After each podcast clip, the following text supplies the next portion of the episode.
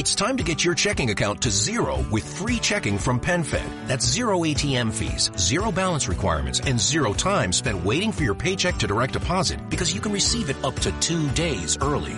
Open your account with just $25 and see how big zero can be. Apply online today at PenFed.org slash free checking. Early direct deposit eligibility may vary between pay periods and timing of payer's funding. To receive any advertised product, you must become a member of PenFed, insured by NCUA.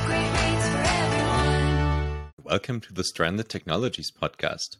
I'm your host and founder of Infinita Fund, Niklas Anzinger. In this show, we talk about how to accelerate the future. Our thesis is that many life improving technologies are held back by institutional barriers.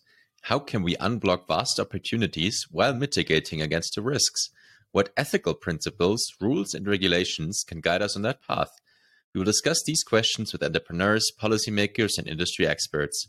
If you enjoy the show, please give us five stars and visit us at infinitafund.com to join the community.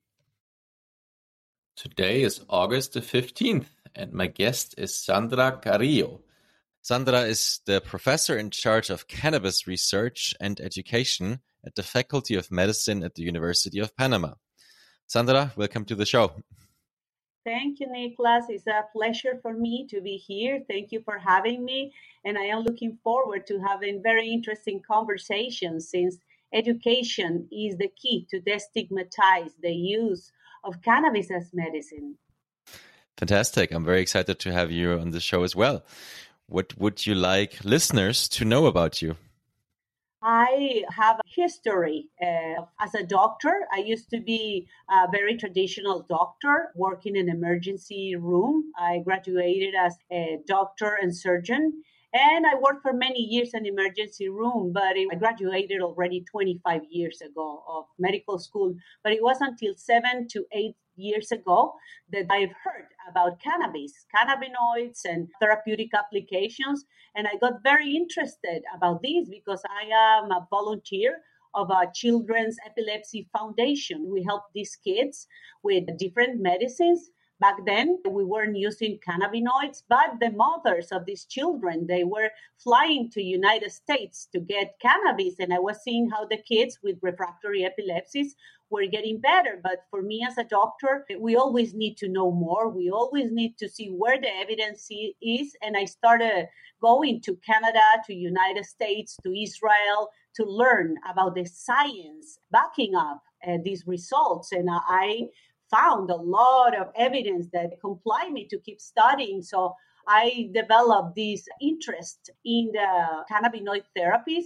And it's been seven, eight years that I've been nonstop going all over the world, learning about the latest trends, what the doctors are doing, where is the research. I've been going to Europe, Canada, United States, Latin America, and when I considered that I was having some type of knowledge, I started doing education. I am co creator of different uh, certifications for doctors in Latin America.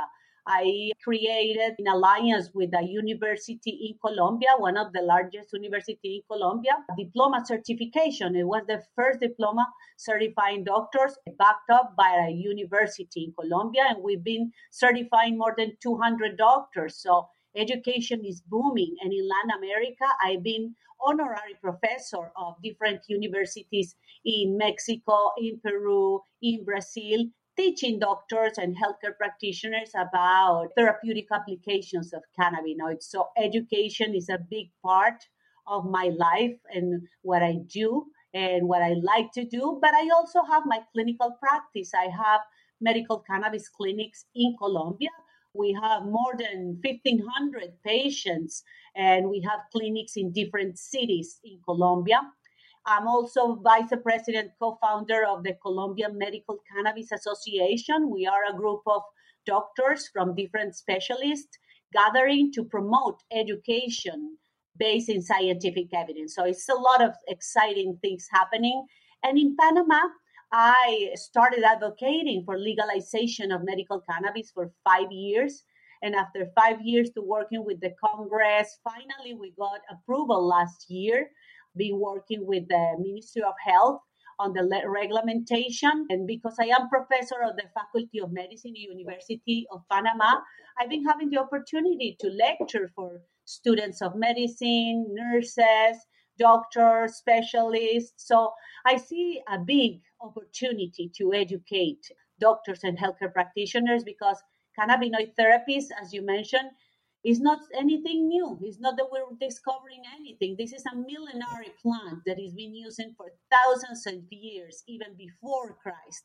So we are just taking what it was left because of the prohibition. We lost a lot of data, but I feel very excited to see how scientists and professionals and doctors from all over the world are researching and I are publishing very interesting articles every day. I read new research, so I think the future is brilliant if we use responsible that's why I'm really excited to have you on because cannabis is a great example for what this podcast is about a stranded technology that could help people. There's a demand for it, but it's held back by institutional barriers. It is recreational use is criminalized, medical use is often prohibited. What's or how do you see the difference to be promoting medical use of cannabis versus recreational use? Do you see those as two different things? I'm okay with dividing it, but I have seen through all these years that some of the patients are self medicating. And if you, first of all, never self medicate with anything, because if you're talking about medication, needs to be prescribed by a doctor, monitorized, because doctors will know what are the side effects or the possible situations that a patient can have with drug interactions. But in the medical side, it's been hard but to put together protocols and to put together research there is a lot of barriers for research in latin america we've been trying to do our best to promote research but the truth is the governments don't promote cts and the industry sometimes don't have the resources either so it's us doctors the ones who have to put our time and resources and, and try to find here and there how to create uh, reliable evidence that is what I talk about randomized controlled trials. That is what the scientific community and the doctors always asking for. The good thing is there is a lot of scientific evidence back there done by the different countries, the UK with GW Pharma and many other companies that they're doing research and universities, but we still need to be more free or less regulated in order to do research more research we have, more evidence we have, so more patients will be having safe access to these treatments. In terms of regulations and policies, when you're talking, I've been advising different governments. And when you're going to talk about legalizing medical cannabis in a country, the first thing that you need to do is to talk to regulators, the politicians, the persons that are going to make the law, and they they need to know exactly what we're talking about because what I when I go to talk about this, the first thing that I find is the regulators and the government knows nothing about this. The only thing that they know is that the cannabis is bad, is addictive, is is the worst drug, and that's misinformation. And I don't blame them because this is what we have been hearing for hundreds of years how bad and how horrible it is and here it comes the stigma so, first, what I recommend is to talk to the regulators, the politicians, the government and explain them what is the endocannabinoid system, why the plant of cannabis works in the endocannabinoid system, what is the evidence behind all these uses of cannabinoids in medicine. And then when the government understands, it's easier to create a regulation, a reglementation, and this will just revert in benefits, of course, the patients that are the, the our ultimate goal is to help the patients in suffering. And regarding to recreational, I leave that to the discretion of each country because some of them they want to just re- legalize a medical and adult use like Canada and like Uruguay in Latin America. But I do think that the, and my personal view is that medical cannabis markets should be mature enough in order to have other types of, of alternatives. Because sometimes when it goes straight to recreational for doctors it's confusing and for patients it's confusing because they don't know where to go. If they should go to the dispensary or if they should go to the doctor. I think education as i mentioned at the beginning is the key because we can tell the patients how important is to go to the doctor to get properly prescribed and properly assessed because cannabis is not a panacea is not a cure for every pathology and there is a lot of false claims out there. I love the plant and I am in pro of using it, but with very specific applications. It's not for everything, and there is contraindications. In fact, and we're talking about medicinal cannabis, and if it's a medicine, we need to be responsible and aware. As if you're taking Tylenol, ibuprofen, you have to be aware also of interactions and side effects. is medicine, but it's the expertise of the doctor, the one that is going to keep the patient safe. And it's not that it's dangerous, it's just if it's properly prescribed, monitored, and the patient is follow up, the results are beautiful for the patients. Can you talk a bit more why you're so passionate about cannabis, positive effects it could have on patients, and what do we know from studies? Where have we seen very good results already? I love to talk about evidence because we keep getting from the some doctors and some scientists saying oh there is not enough evidence. This is not evidence based and i'm used to teach doctors and specialists from different specialties neurology psychiatrists oncologists and the first thing that i show them when i'm lecturing in a class is the scientific evidence. So because that's the selling points let's call it like that for a doctor because for me, and it happened to me when I saw the first uh, child with refractory epilepsy seizing 400 uh, times a day. And then they gave the, this little kid cannabidiol. I saw after a, a few weeks the reduction of on the seizures from 400 to 100 to 40 so you get curious but it's not enough when you see just the patient you need to go to the science behind and then I realized that there was scientific evidence regarding to epilepsy. We have randomized placebo controlled trials that they've been done in the UK with very important numbers of patients 250, 300 patients, multicentric studies, very well organized. The studies that for us doctors and scientists, that has validity. Refractory epilepsy is one of those pathologies that we have evidence that the use of cannabidiol is very important to reducing the seizures. And even in the results of the studies, you can see more than 50% of reduction of the seizures in a patient. And this is a dramatic change for the patient and for the family. And this is what I always say medical cannabis impacts not just the life of the patient, also the life of the social environment, the family, because a patient seizing 400 times a day is a mother who has to be 24 hours with the kid. But if you reduce 50%, or even in some cases, not all the cases, they are seizure free. This is a mother that can put this kid in a special school. This is a mother that can go to work and bring an extra money to their house. And this is a mother who can take, pay attention to the other kids. So the impact in quality of life is what I see most with cannabinoid therapies. And also, uh, the other applications that we have very good scientific evidence is with spasticity in patients with multiple sclerosis. In these patients, not just the spasticity improves also the pain, the quality of sleep, because when you are in pain, you don't sleep well. So it's like a cycle. And a constant that I see here is quality of life. Also, nausea and vomiting induced by chemotherapy very good evidence as an adjunctive therapy with the antiemetic therapies that they are already using in the protocols of chemotherapy patients.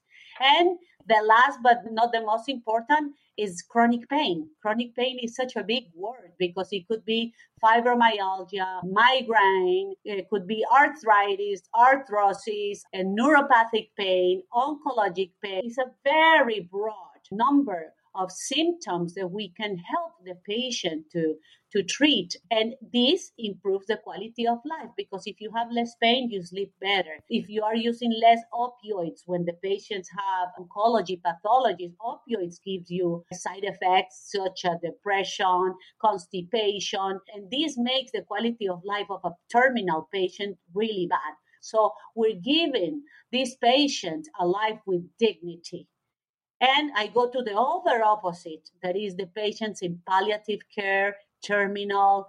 We give these patients the opportunity to die also with dignity because it's very different when you see a patient that is just with opioids. I'm also aware of that, and it's close to my heart because my mom is a multiple sclerosis patient. So she has experienced the benefits of medical cannabis, and many patients that she's in group with, that she sees, that she's in touch with, are benefiting a lot from medical cannabis. Unfortunately, both my mom and I, knowing that from recreational use, have some kind of allergy, so we can't take it regularly. But we're a rare oh. exception, it seems. We have side effects like sleepiness and digestive problems, but we know and she knows that it's helping many patients yeah. What, we should mm-hmm. do we should do a genetic testing for your mother to see if she has some polymorphisms or something that will guide us better what type of cannabinoids she should use which ones no what are the dosing these are important tools that that is good that the physicians consider and the patients do to be able to understand how the patients metabolizes CBD, THC. What is the state of the art when it comes to legalization of medical cannabis in the world? Like, where is it allowed? Where is it not allowed? And specifically in Latin America? In Latin America is very interesting. Each country has a different regulation. Some of them are similar.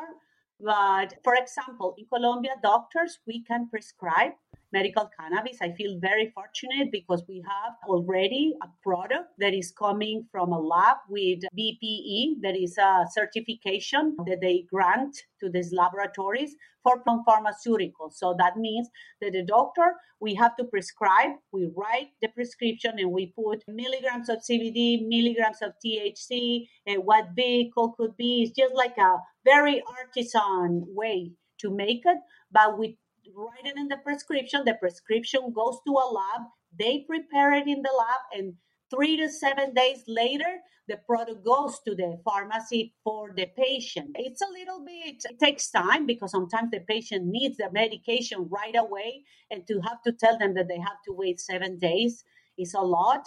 But for now, it's what we have. I hope that in the future we can have in the pharmacies the product ready that the patient come with the prescription to the pharmacy and immediately the same day that it goes with the prescription he can walk with the prescription in the hand because pharmacies cannot have the products in bulk to sell to every patient that is coming they have to be prepared in the lab and the idea of this is one single preparation for one single patient for one single pathology. It's like super personalized medicine.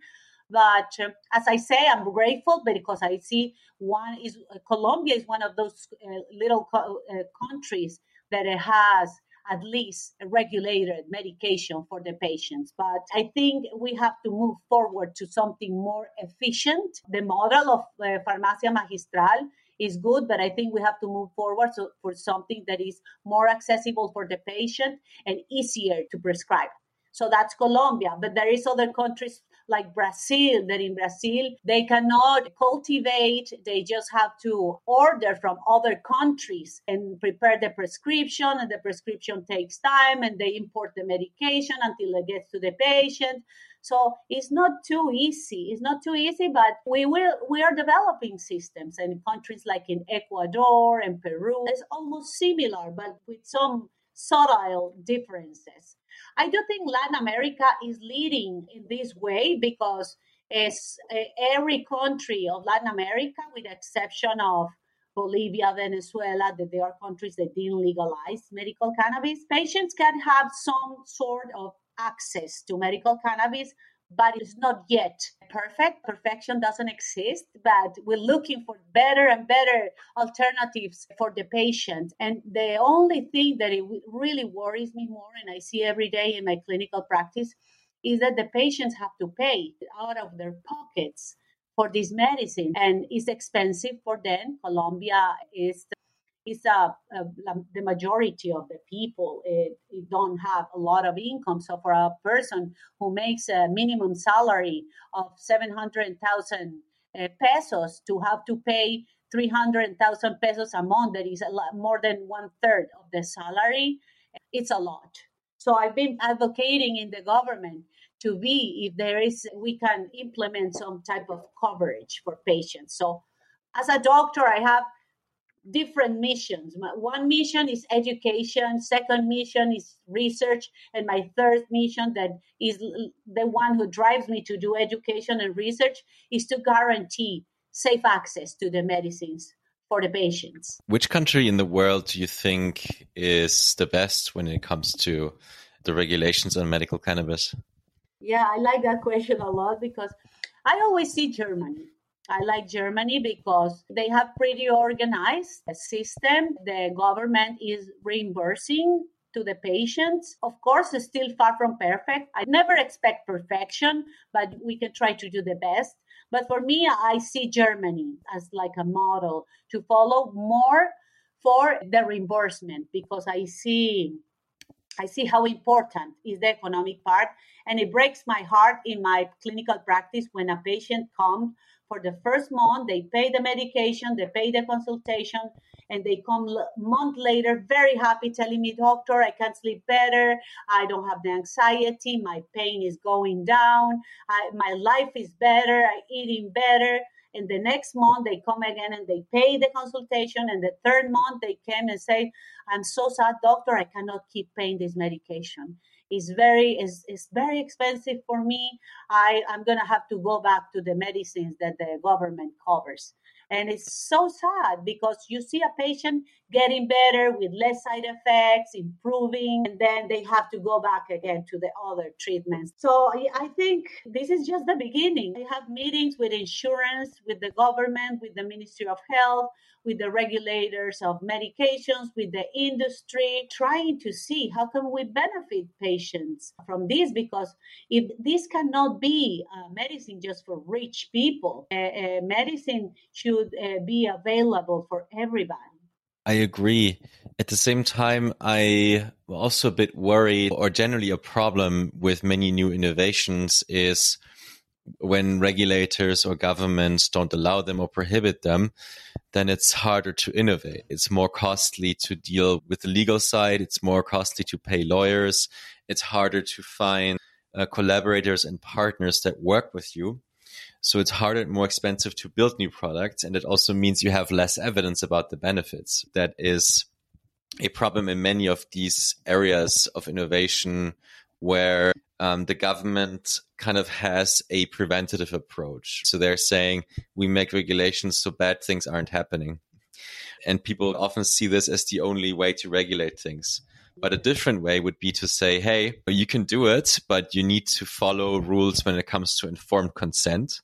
And you are liable, maybe even personally, if you committed fraud or if misinformed consent wasn't there or the patient and the patient wasn't sufficiently informed about the risks. My wish list number one would be that governments had a more default yes approach that is holding people liable for damages they cause instead of this preventative approach because it just means everything takes years sometimes decades to convince governments policymakers insurances to allow this but if we would do it faster we'd already be able to productize medical cannabis more. We'd have more knowledge what exactly is working for this patient and that patient. So maybe we could even sell some of these medical cannabis in some forms over the counter because we have so much data or tests so do you see any of that? Do you see any of that happening? That we could live in a future where we could buy some of these treatments and, and drugs over the counter, even instead of having to go to a doctor where or have an insurance pay for it? That's a tough question for me, being a doctor,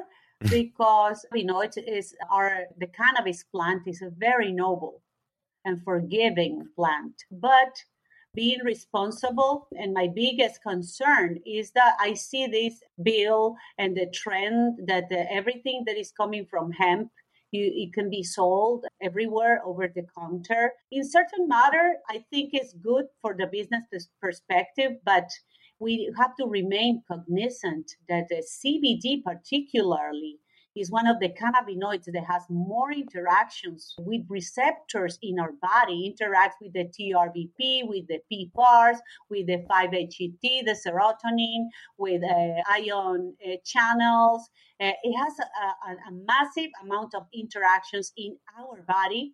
And it's because of this, and it's meta- metabolized by the uh, cytochrome P45, P450, and it's because of this that there is susceptible to have a lot of drug interactions. I sometimes I'm concerned with somebody. The other day, I had a friend calling me and saying, Oh, I have my son that is getting very restless, and I am going to give him these CBD gummies because I want him to leave me alone and I want to be able to relax. And I'm like, no, that's not a criteria for prescribing CBD. Oh, but I bought the gummies online and they look nice and they're delicious. And I'm an advocate to legalize medical cannabis, but I will not want to see medical cannabis trivialized. And why is that? Because in one of these cases, maybe if, if this mother gave five milligrams of CBD to the kid, nothing happens. But maybe the kid saw the jar and thought it was gummies and ate, I don't know, 500 uh, the good thing is there is no lethal reports of anybody dying for consumption of cannabis, but you can have side effects. And if it's a child, let's say, that is taking clobazam or valproic acid, we know that there's interactions between CBD and clobazam, and then with valproic acid, the liver enzymes can be affected. It doesn't mean that you cannot use clobazam and CBD, but the doctor is the only one who will know how much clobazam, how much CBD in order to achieve a good result with minor side effects. So in this case, to sell it over the counter, I think the milligrams of this type of over the counter should be restricted. It shouldn't be like very big amounts because I have also a lot of patients that they're taking benzodiazepines and utilize benzodiazepines with cannabinoids also has a potentiation of the side or the cannabis or the benzodiazepines. So the a lay person, a patient really don't know that. So that's what I consider that is important that the doctor is in the picture or there is a lot of education telling the patients if you're taking medications you shouldn't be doing this amount of doses so it's my only concern because something so beautiful as cannabinoid therapies can turn into something that people don't like because maybe they took the wrong doses at the wrong time for the wrong pathology. And simply you go and ask that person and say, Oh, you used medical cannabis? And they said, Yes, I did, but it was useless. It, it, it didn't work for me. But that's not enough because maybe that patient didn't go to a doctor, didn't go went to the proper titration period, didn't use the proper profile or chemovar and it wasn't follow up. So many things that for just one word, one person saying it didn't work, or the opposite. The other patient that say, "Oh, I had a panic attack. I had a horrible reaction," because they are self-medication or buying over the counter. So in here, I think the doctor should be in the picture because for the safety of the patients. And that's my humble point of I agree. What I would point out though is that even with a doctor in the picture and with approved drugs and therapies, you can even have widespread use of very bad drugs and therapies, right? Witness antidepressants, opioids, or even kind of the vilification of fat in food. So these are all things that are on the mainstream legal guardrails recommended by doctors. But at the same time, they are bad for people. Yeah. I agree that working with a doctor, working with education, and figuring out what's best for you is always a better way to go. What I'm just arguing against is that categorical, if if it's not allowed by the FDA or by government health authorities, then you're not allowed to prescribe it as a doctor. You're not allowed to take it as a patient. There are cases where you consult with your doctor and they tell you it would be better for you if you do this, right? Or work out or whatever. But in the end, it's your body, it's your decision, right? Yeah, that's true. But yeah, what do you see? How what do you see as the biggest challenges in Latin America specifically for broader use of medical cannabis? The first challenge that I see is the economic challenge because if we get we get able to make the governments to include cannabinoids into the healthcare programs, this will solve. And when I uh, do advisor for governments, the first thing that I tell them is Look, most of the patients or the populations that use more medication are all the elders, right? And when you come with an old person comes to my office, they're coming with around four to six medications that they're taking. And those medications is one for the blood pressure, another for diabetes, another for falling asleep, another for anxiety, another for appetite, another for pain.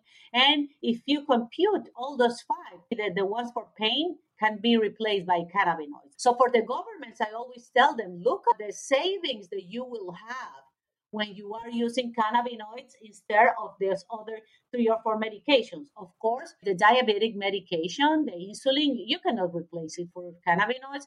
The high blood pressure medications, you cannot do it either. And there is the heart medication. There's other medications that they will be there and they are needed, but there's others that they are causing more harm are taking ibuprofen, so they have uh, ulcers in the stomach or they have kidney problem. So we have to give that patient that we give ibuprofen something for the gastritis. So we're adding more and more medications into a patient that just with medical cannabis should reduce that load of medications every day and this will be reflected in the expenses of the government so i think we, we have to start to, to have this broad, broader uh, view of of the economics of the prevention of the treating pathologies in order to understand how beneficial is to implement cannabinoid therapies in the clinical practice and how governments should be covering the, this medicine because this is a medicine.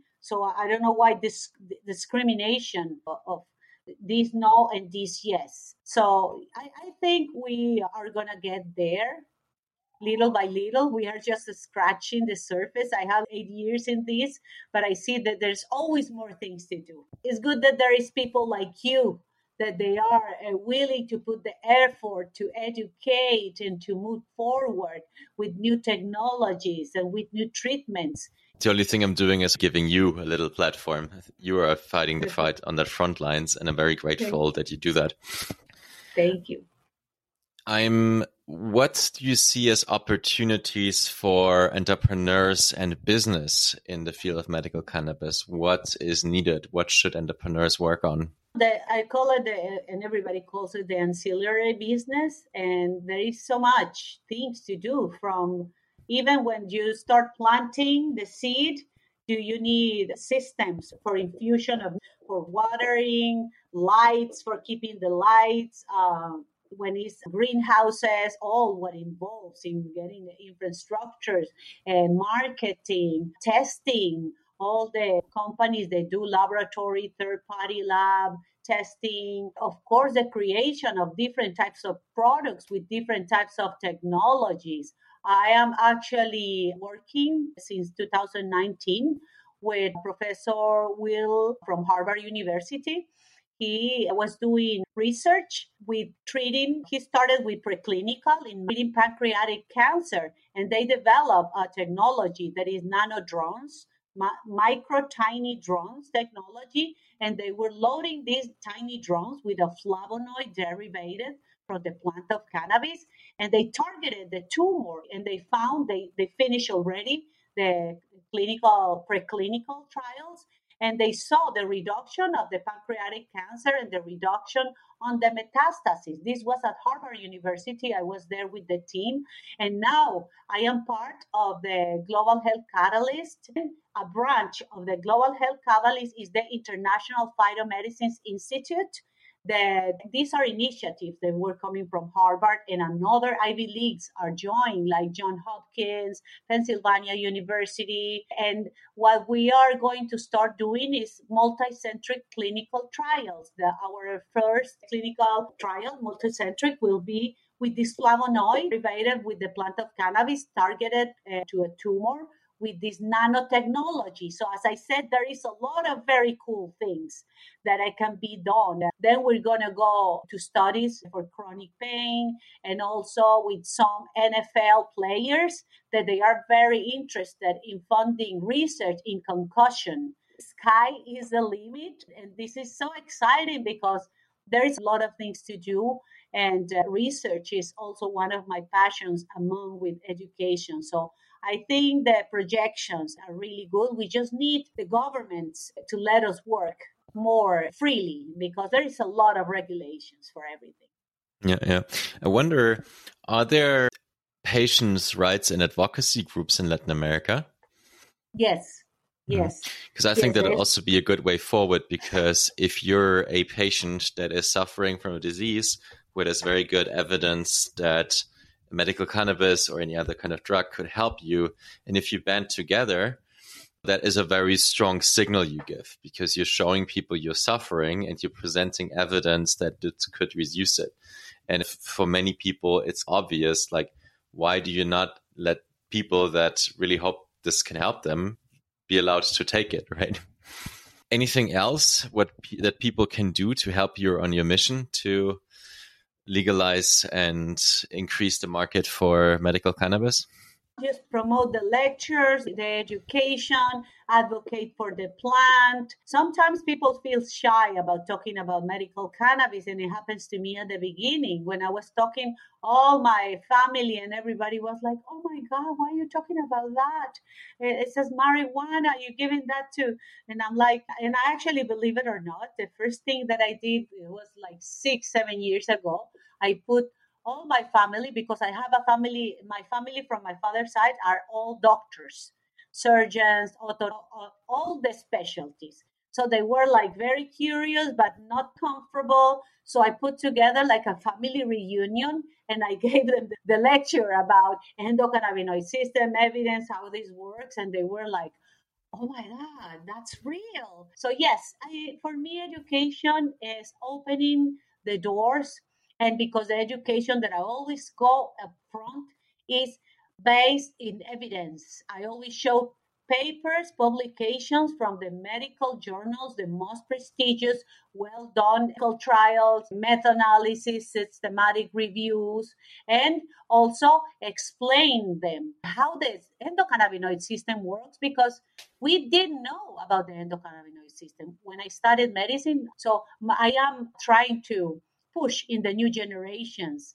and talk to the faculties of medicine about the endocannabinoid system. We don't need to have the students of medicine to prescribe right now cannabinoids, but they need to know that the endocannabinoid system is one of the most important systems in our body because it's in charge of the balance of the homeostasis. So this is basic physiology that every single student should know. And I'm working on that. I'm working on that, trying to see how they can add it in the curricula of the students of medicine, for nurses, in veterinarian school schools because the endocannabinoid system, we have it all the animals, vertebrates, mammals. The only one that they don't have in the animal kingdom is insects. So we should all know about this. And it's complicated to talk about this. I was giving a lecture about the endocannabinoid system, and after I fi- finished it, a neurologist approached to me and he said, This is very complicated and I am for the first time when I learned what was that, I was blown away. I couldn't understand so many things.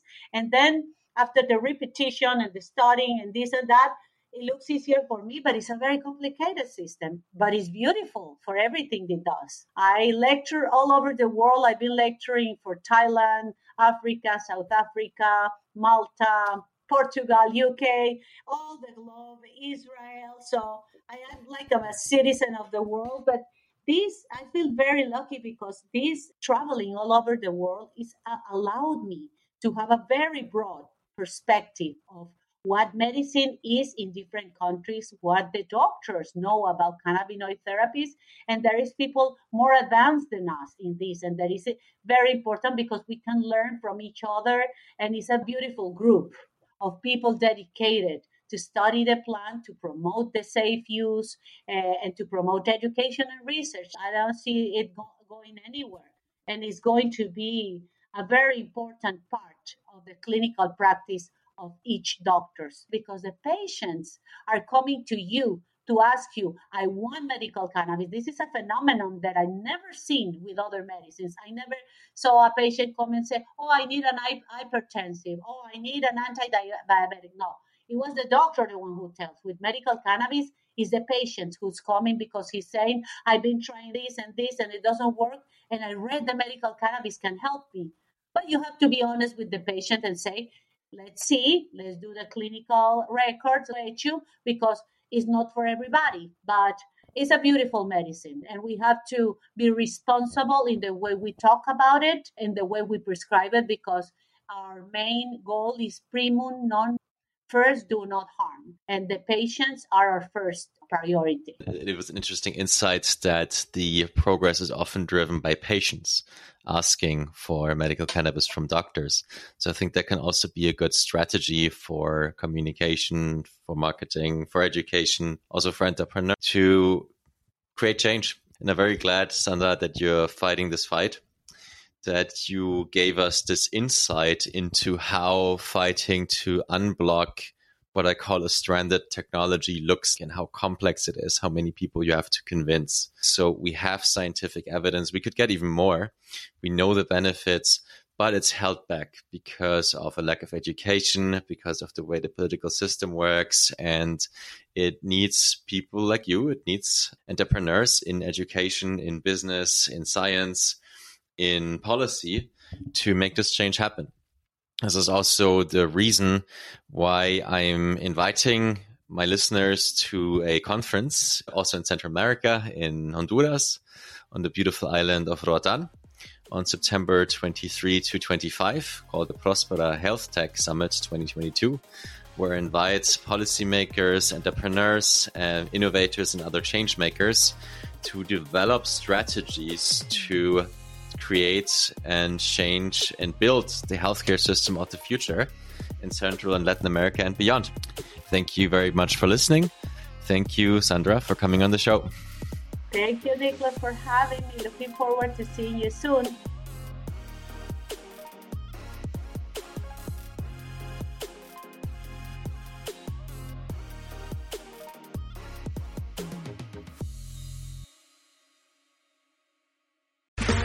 Okay, round two. Name something that's not boring. A laundry? Ooh, a book club. Computer solitaire, huh? Ah, oh, sorry, we were looking for Chumba Casino. That's right. ChumbaCasino.com has over 100 casino style games. Join today and play for free for your chance to redeem some serious prizes. ChumbaCasino.com. No purchase necessary. Full prohibited by law. 18 plus terms and conditions apply. See website for details.